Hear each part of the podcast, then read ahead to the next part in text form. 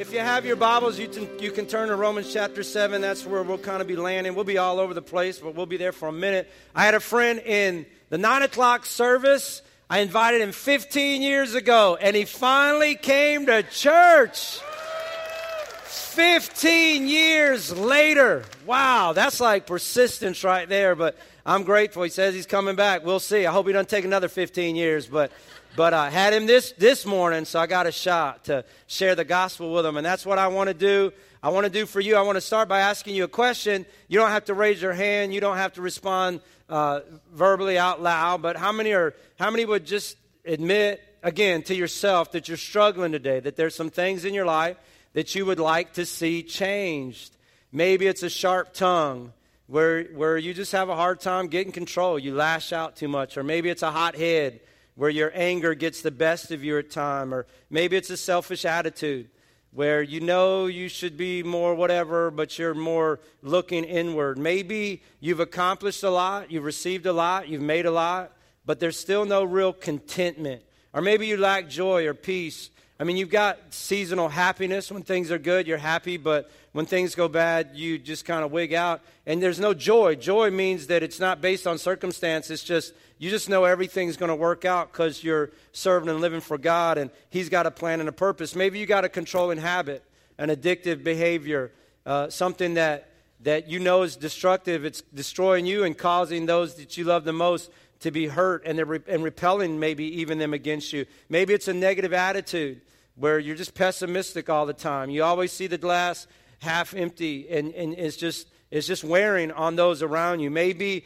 it's bitterness due to a hurt, due to somebody that maybe a verbal abuse, sexual abuse, I don't know, emotional abuse, where you've just harbored this bitterness and unforgiveness, and it's creating a lot of pain and hurt in your life. And I just want you to know, if you answered any of those, or maybe I didn't mention them, but there's something, you're not alone. You're not the only one. We all struggle with things. I mean, we all want things to change in our lives. I tell our people all the time, we all have issues. And if you don't think you have an issue, that's your issue. We all got issues. We all got stuff. And I'm grateful for the men in the Bible, the women in the Bible. God didn't put a bunch of perfect people in Scripture. That there are characters in the Bible who really were characters, who had a lot of stuff, and the Apostle Paul was one of them. And Paul, before I read Romans 7, Paul was accredited with taking the gospel to the Gentiles. He was no small dude. He wrote a third of the New Testament. He was labeled the greatest apostle, and he wrote this to the church at Rome and to us today. I don't understand myself at all, for I really want to do what is right. Man, I want to do it. I want to respond right. I want to live moral. I want to give generous. I want to think positive. I didn't wake up this morning and go, man, let me see how negative I can be today. Let me see how I can sour people towards me today. Nobody wakes up like that wanting to do that. I want to grow daily. I want to be more like Jesus today than I was yesterday. I want to forgive quickly. Like, I don't want to harbor. I know that's destructive to me, and I want to release it quick. And I know what I should do. I know what I want to do. I know what's right to do, but I don't always do it. Maybe you can relate with Paul. Instead, I do the very thing I hate.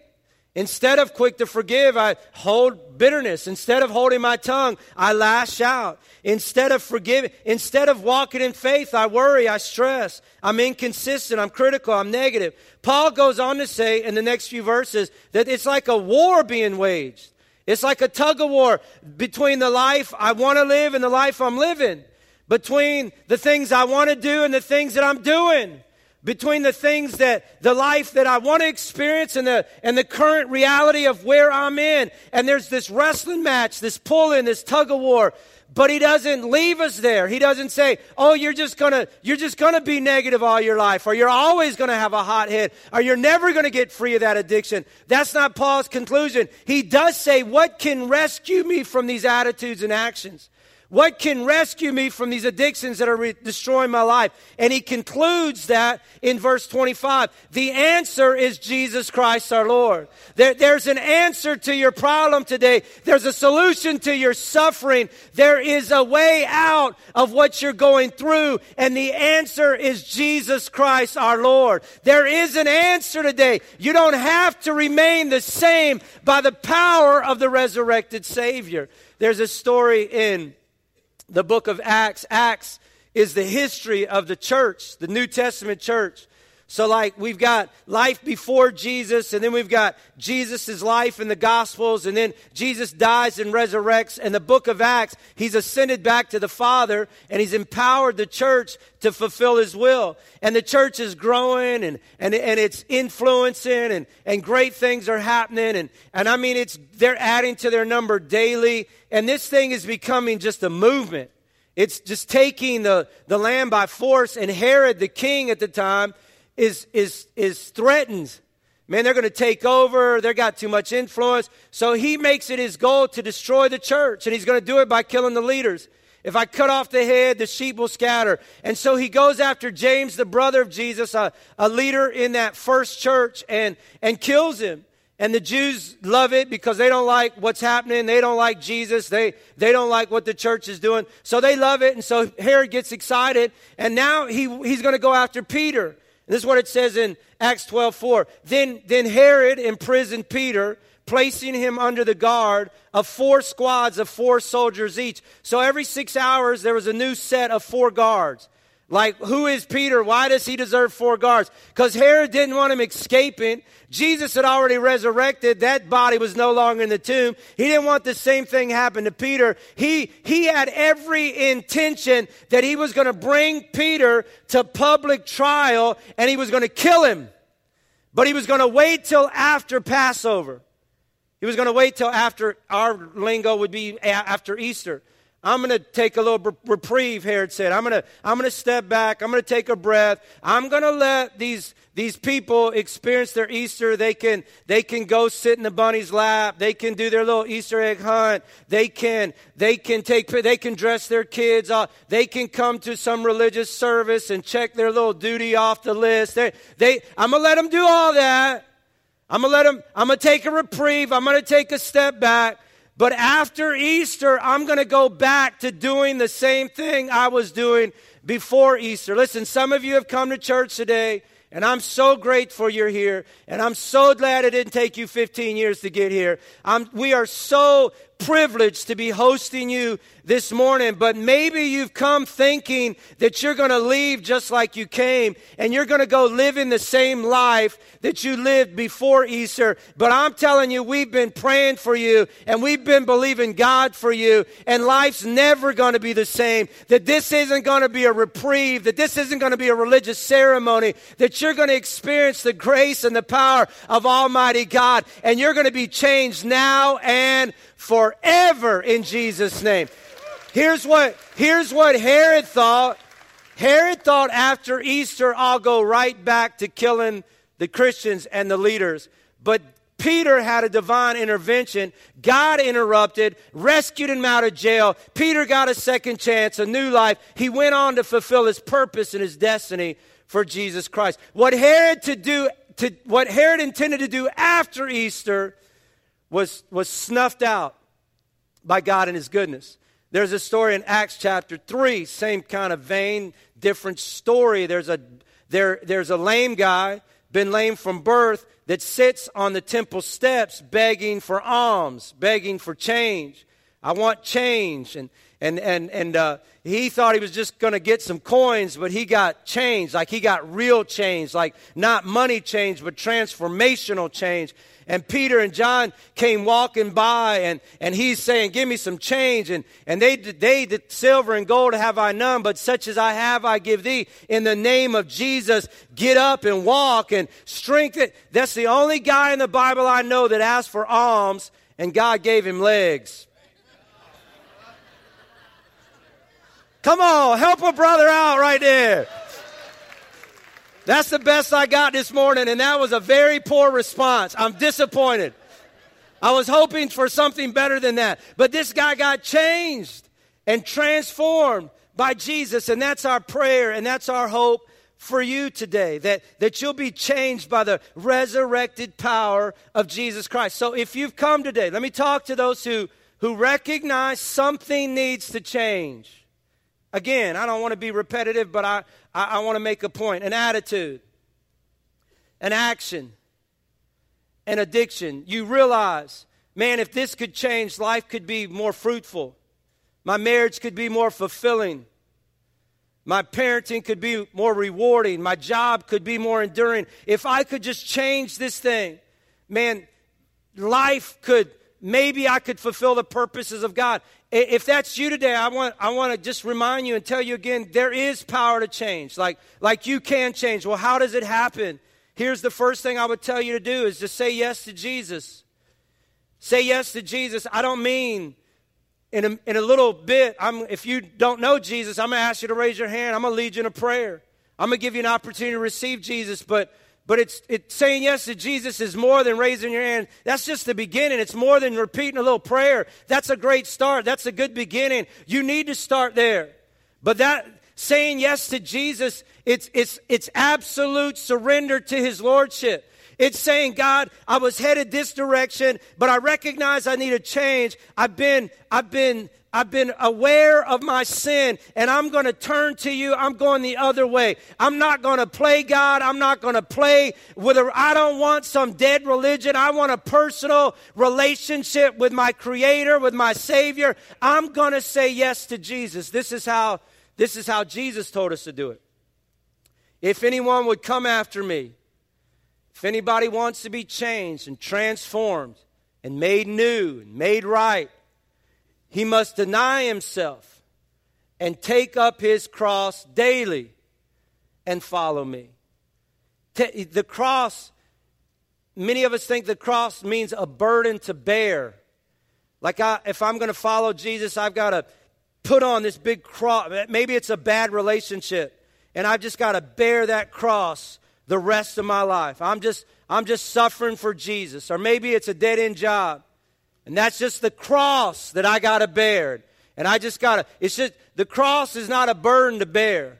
The cross is a death that you got to experience. Jesus, when he wrote these words, when he spoke this, a cross meant it was the tool used for the ultimate torture.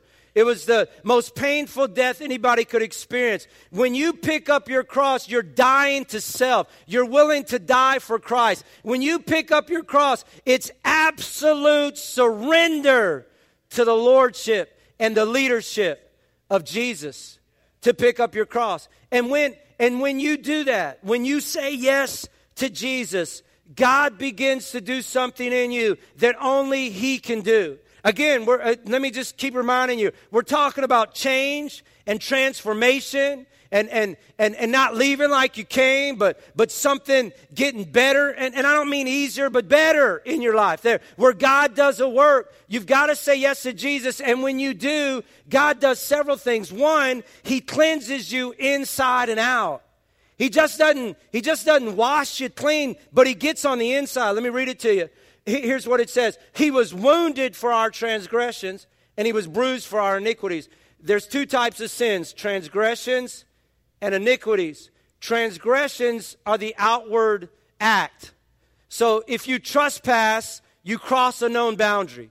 If you trespass, you walk onto somebody, ride on, drive on to somebody else's property. It's an act of sin. If I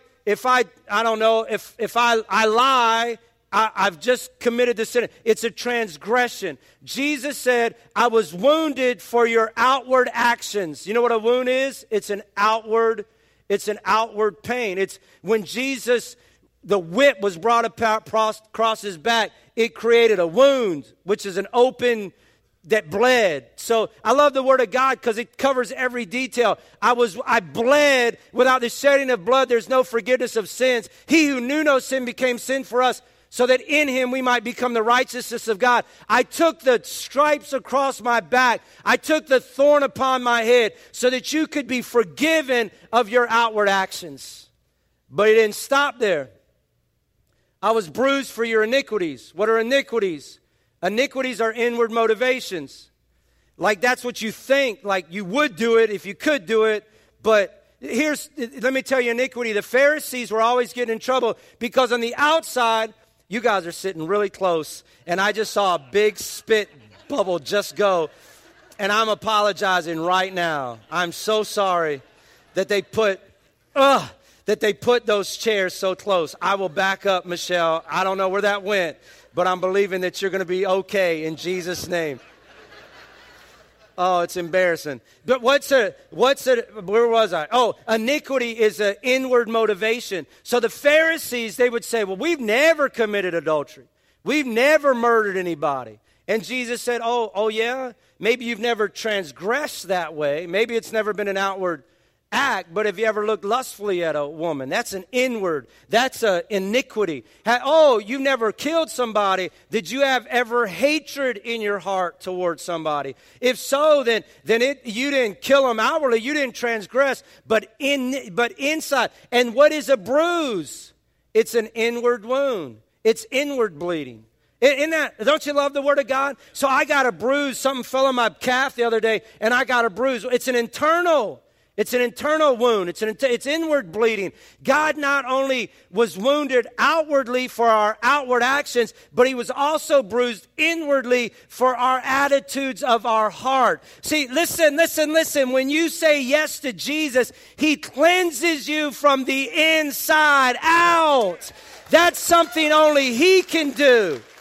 Like you can't do that on your own. We're talking about change and transformation. It begins by being changed from the inside out. You know what else he does? Not only does he cleanse you, he chooses to remember your sin no more. Let me give you the scripture. Hebrews 8:12, for I will forgive their wickedness and I will remember their sin no more. The word remember means that I will never recall it or bring it up for use against you.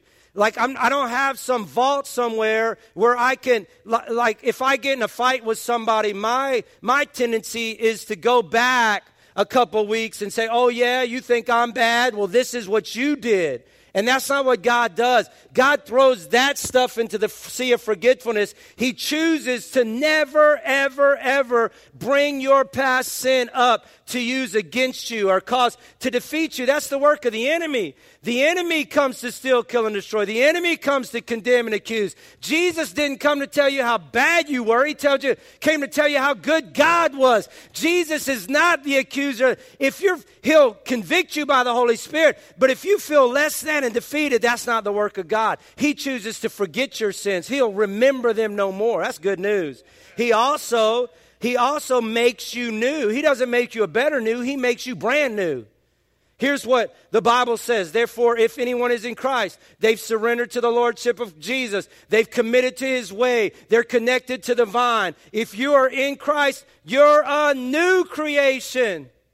Old things have passed away. We're talking about change. How do I change? Well, you got to get clean from the inside out. Your sins have got to be forgiven and cast away. And you got to get a new nature. You got to get a new heart. You got to get a new desire. You got to get a new passion. The only one that can do that is Jesus Christ. The solution is Jesus. I hear people all the time, well, I got an anger problem because my daddy was always angry and my granddaddy was always angry. And that's just my lot. We're angry people. Grants are angry. And you know what my response is? I don't have that nature anymore. That's not me. I was just using me. My dad's here probably today, and he's going to think, you think I'm angry? No, Dad, you're not angry. I was just making an illustration. But I don't have that anymore. I don't have that old nature. I got a new nature. Well, my mama was just always stressed out.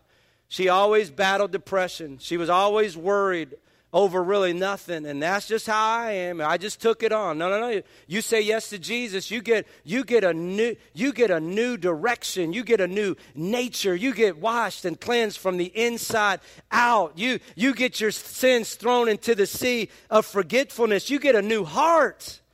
Look at this, Ezekiel 36. I will give you a new heart, and I will put a new spirit in you.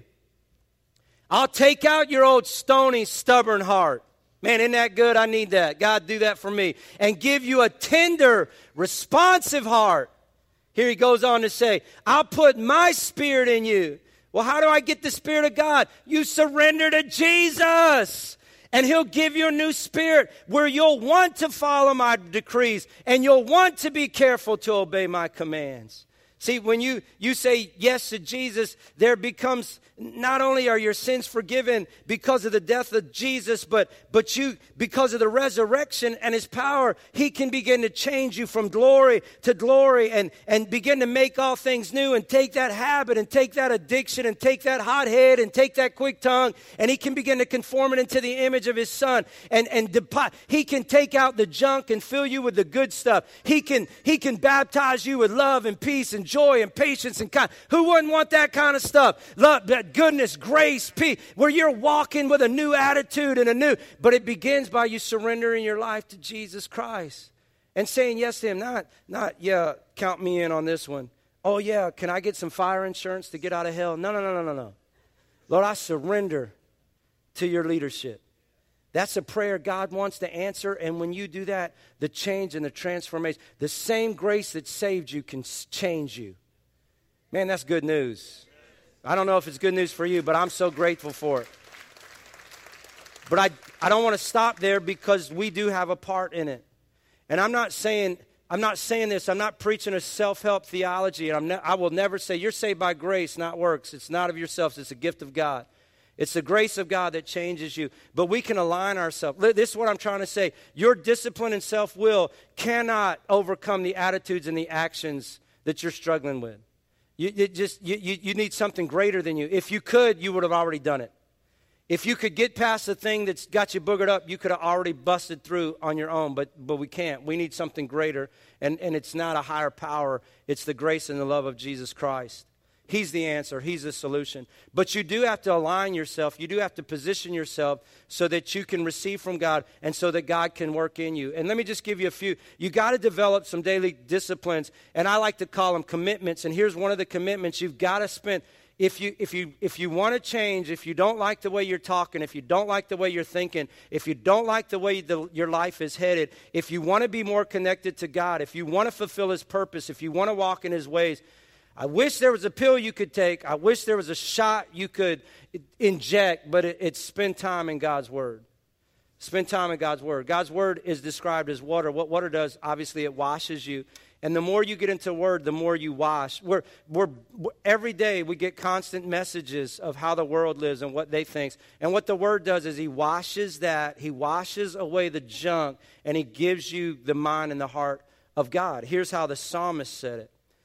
Blessed is the one who does not walk in step with the wicked, like he doesn't take his cues from other people, or stand in the way of sinners, or sit in the company of mockers.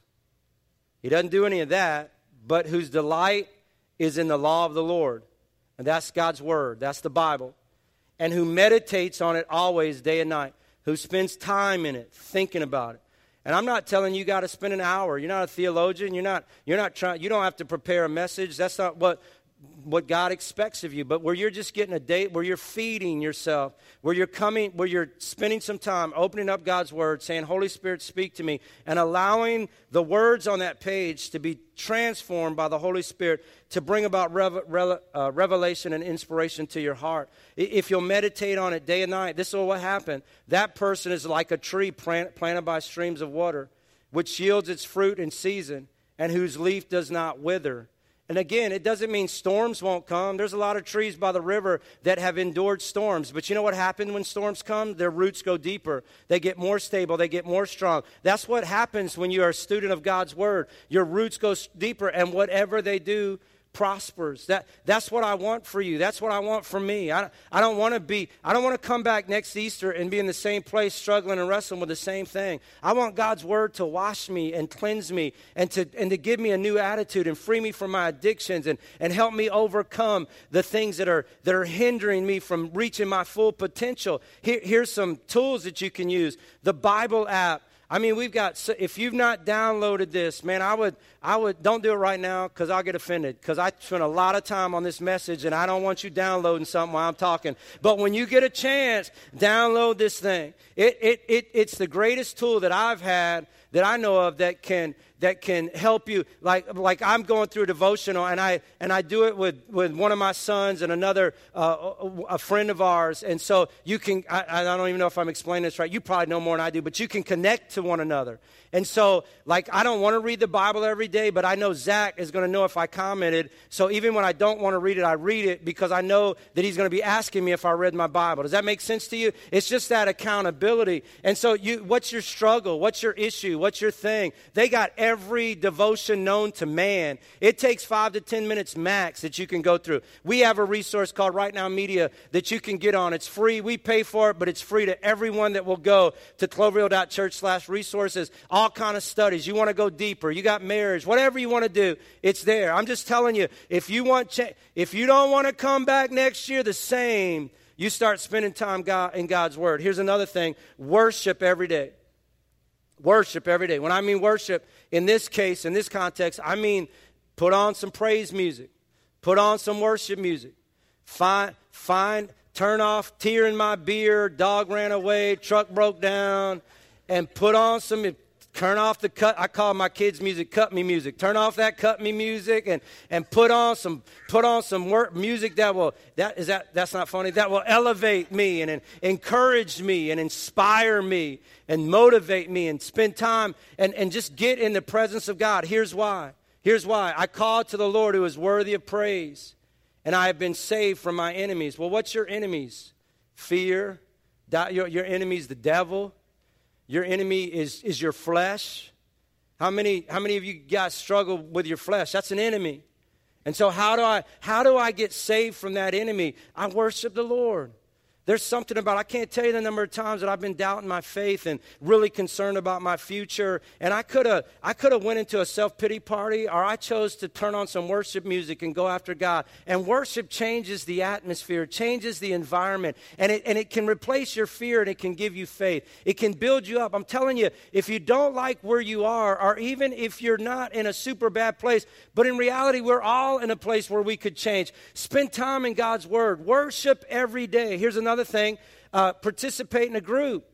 We have small groups at Clover Hill, and it's just like-minded people that are going after the same God. See, your walk with Christ, your commitment to Jesus is personal, but it was never meant to be lived out in private. That's not how God designed it or ordained it. It's meant to be lived out in community with other brothers and sisters that are going after the same thing. Here's what the Bible says. Therefore, confess your sins to each other and pray for each other so that you may be healed. Let me contrast that to 1 John 1:9. When you confess your sins to Jesus, you're forgiven. But when you confess your sins to one another, you're healed. And I'm not saying you get up before a group of people and just bow out and tell them everything that you've ever done. But you're connected to a small group of people that love you and you love them, that are confidential and that you can share your struggles and your issues. I've got a group that meets every week, about 7 or 8 men. We get together every week, and we're going through a book called Resolution of Men, and we're making commitments, and we're holding one another accountable, and we're checking up on each other through the week. And I'm telling you, my life is different because I don't have time for it. I got to make time for it. But my life is different because I have chosen to be connected to a group of men that have the same passions, same desires, same struggles, but are going after God with all their heart. It makes a big difference. Makes a big difference. Here's one more thing, and then I'll make up. Make church a priority. I'm not saying this because I'm a pastor, though I am a pastor, and I love that you're here. I'm not saying that for that. I've checked. As good as I know, my motives are pure. I want you to change. I want you to be changed. I want you to be transformed. And one of the tools, one of the avenues, one of the things God has given us to bring that about is the body of Christ, is the church. Here's what he said. This is a command, not an option, not when you get around to it, not if you don't have anything else to do, not if the weather's just right, like it's too hot to golf, but it's too cold to go to the beach, so then I'll go to church. No. A command is for your good, your benefit, or the good of the kingdom. Let us not give up meeting together, as some are in the habit of doing. Some have said, I don't need church. I'll just do it a couple times a year. I'm okay without it. I can do it on my own. I can watch a live stream. I can listen to a podcast. All that stuff is great. But the Word of God says, let's don't give up meeting together, as some are in the habit of doing. But let us encourage one another, and all the more as you see the day approaching. See, there's some things that can happen in church that can't happen anywhere else. The Bible says if one can put 1,000 to flight, two can put 10,000 to flight. We're 10 times stronger because we're sitting beside each other. Our worship is 10 times greater. Our prayer is 10 times more effective. Our ability to overcome sin and temptation and the attacks of the enemy are greater because we're connected as a body and we're doing this thing together. Make church a priority. If you're interested in transformation and change, you're tired of going down that same old road. You're tired of dealing with the same things week after week, day after day, year after day, year after year. There can be change. There can be transformation. And it begins by saying yes to Jesus. And then it continues by aligning yourself and getting yourself in a place and doing some things where God can speak into your heart, where you can give him something to work with. And have I said I'm going to close? Have I already said that? I haven't? Good, because I'm closing right now. And hopefully this is the last time I'll say I'll close. But you know this is the fourth service, so I can go as long as I want. Like, I don't have another service to preach at, so we could go forever. But you're lying. You're clapping, but you don't mean that. You're like, dinner's in the oven. You better hurry up. Oh, go as long as you want, Pastor, but it better not take more than 5 minutes. I'm not going to be like Pharaoh. I'm going to let God's people go. I'm going to do it. I'm going to do it. But here's the law of worship described to us in Ezekiel chapter 46. Catch this, will you? Don't listen. Lean in. Don't check out. When people come in through the north gateway to worship the Lord during the religious festivals. So Ezekiel's giving the people a diagram, a plan, a system of worship. When you come in through the north during Easter, during Christmas, whenever you come to do your little thing, celebrate your little religion. When you come to do that, if you come in through the north, I want you to leave through the south. And those who enter through the south, I want you to leave through the north. And again, I know somebody's going to email me and say, that's not north and that's not south. That's not the point. The point is don't leave in the same door you came in. Here's what he said. They must leave the north gateway. They must never leave by the same gateway they came in, but must always use the opposite gateway. You know what God is saying to us through that? Like, I don't want you back here another year struggling with the same stuff, having the same issues. You might have come to a little religious festival, but you're going to come in one way, and I want you to leave another way. You might have come in depressed, but I want you to leave with joy. You might have come in carnal, but I want you to leave spiritual. You might have come in dry, but I want you to leave refreshed. You might have come in questioning, but I want you to believe. I want you to leave believing. You might have come in with fear, but I want you to leave with faith. You might have come in depressed, but I want you to leave with joy. You might come in hungry, but you can leave full. You might have come in today to check off your religious duty, but you can leave changed by the grace of God and the power of His Holy Spirit. Ezekiel said, when we gather together on those festival days, hey, it's not going to be just another Easter. It's not going to be coming. It's not going to be like Herod. I'm just going to give it a little reprieve. I'm going to take a little break. I'm going to do my little thing. No, and then I'm going to go right back to living the way I always live. No, there's going to be a divine interruption. There's going to be a God moment that takes you from the north to the south, that changes and rearranges your life. Pastor, I don't like the person I've become. There's some internal struggles and hidden sin and constant shame, and there's some insecurity. Pastor, I don't like the direction I'm headed. It's just, I know it's not the right way. Pastor, I don't want to go back to business as usual. I don't want to fall back into some stale religious activity. I want a fresh relationship with Jesus Christ. If that's you, okay, say yes to Jesus. Say yes to the Lord. He'll cleanse you from the inside out. He'll make you brand new. And make some commitments. Give him a year. But don't give him a day. He's not a microwave God. He's not a drive-through Jesus where you make your order and you swing around and pick it up and get out of there. He's not a pill to sedate you. He's a solution to change you. God wants to train. He's not like, here, take a little dose of this medicine so you can get through your difficulty, your challenge, and then you'll just go do your own thing. No, I don't want to sedate you. I want to solve the problem that's keeping you from your potential. Give him a year. Spend time in his word. And if you miss it a day, don't beat yourself up and quit. Get back. I can't tell you the number of times I've tried to read the Bible through in a year. I've got to Leviticus, and I've about just rip my eyes out, because if I hear another sacrifice, what in the round world are you talking about? And I give it up. But I'm just saying, right now I hate to admit this, you probably don't care, I am 30 days away from completing reading the Bible. It's only taken me 2 years, but it's supposed to take a year, but I'm almost through it. And I'm telling you, the last little bit, I've even got a lot out of it. To God be the glory. I don't even know why I told you all that, but just to say, keep pressing in. Worship every day. Every day. Get in a group. Find a community that you can do life with, that are going in your same direction, and make church a priority. And I'm confident, it's like a money-back guarantee. You'll never be the same. A life fully surrendered to Jesus is better, and it makes you better at life. Amen, everybody. Stand with me on your feet and ask yourself this question. Holy Spirit, what are you saying to me? Come on, now's not the time to check out, to get in another category, to think about what's going on. Holy Spirit, what are you saying to me? You know what the Holy Spirit's saying to some of you? That you need to surrender to Jesus.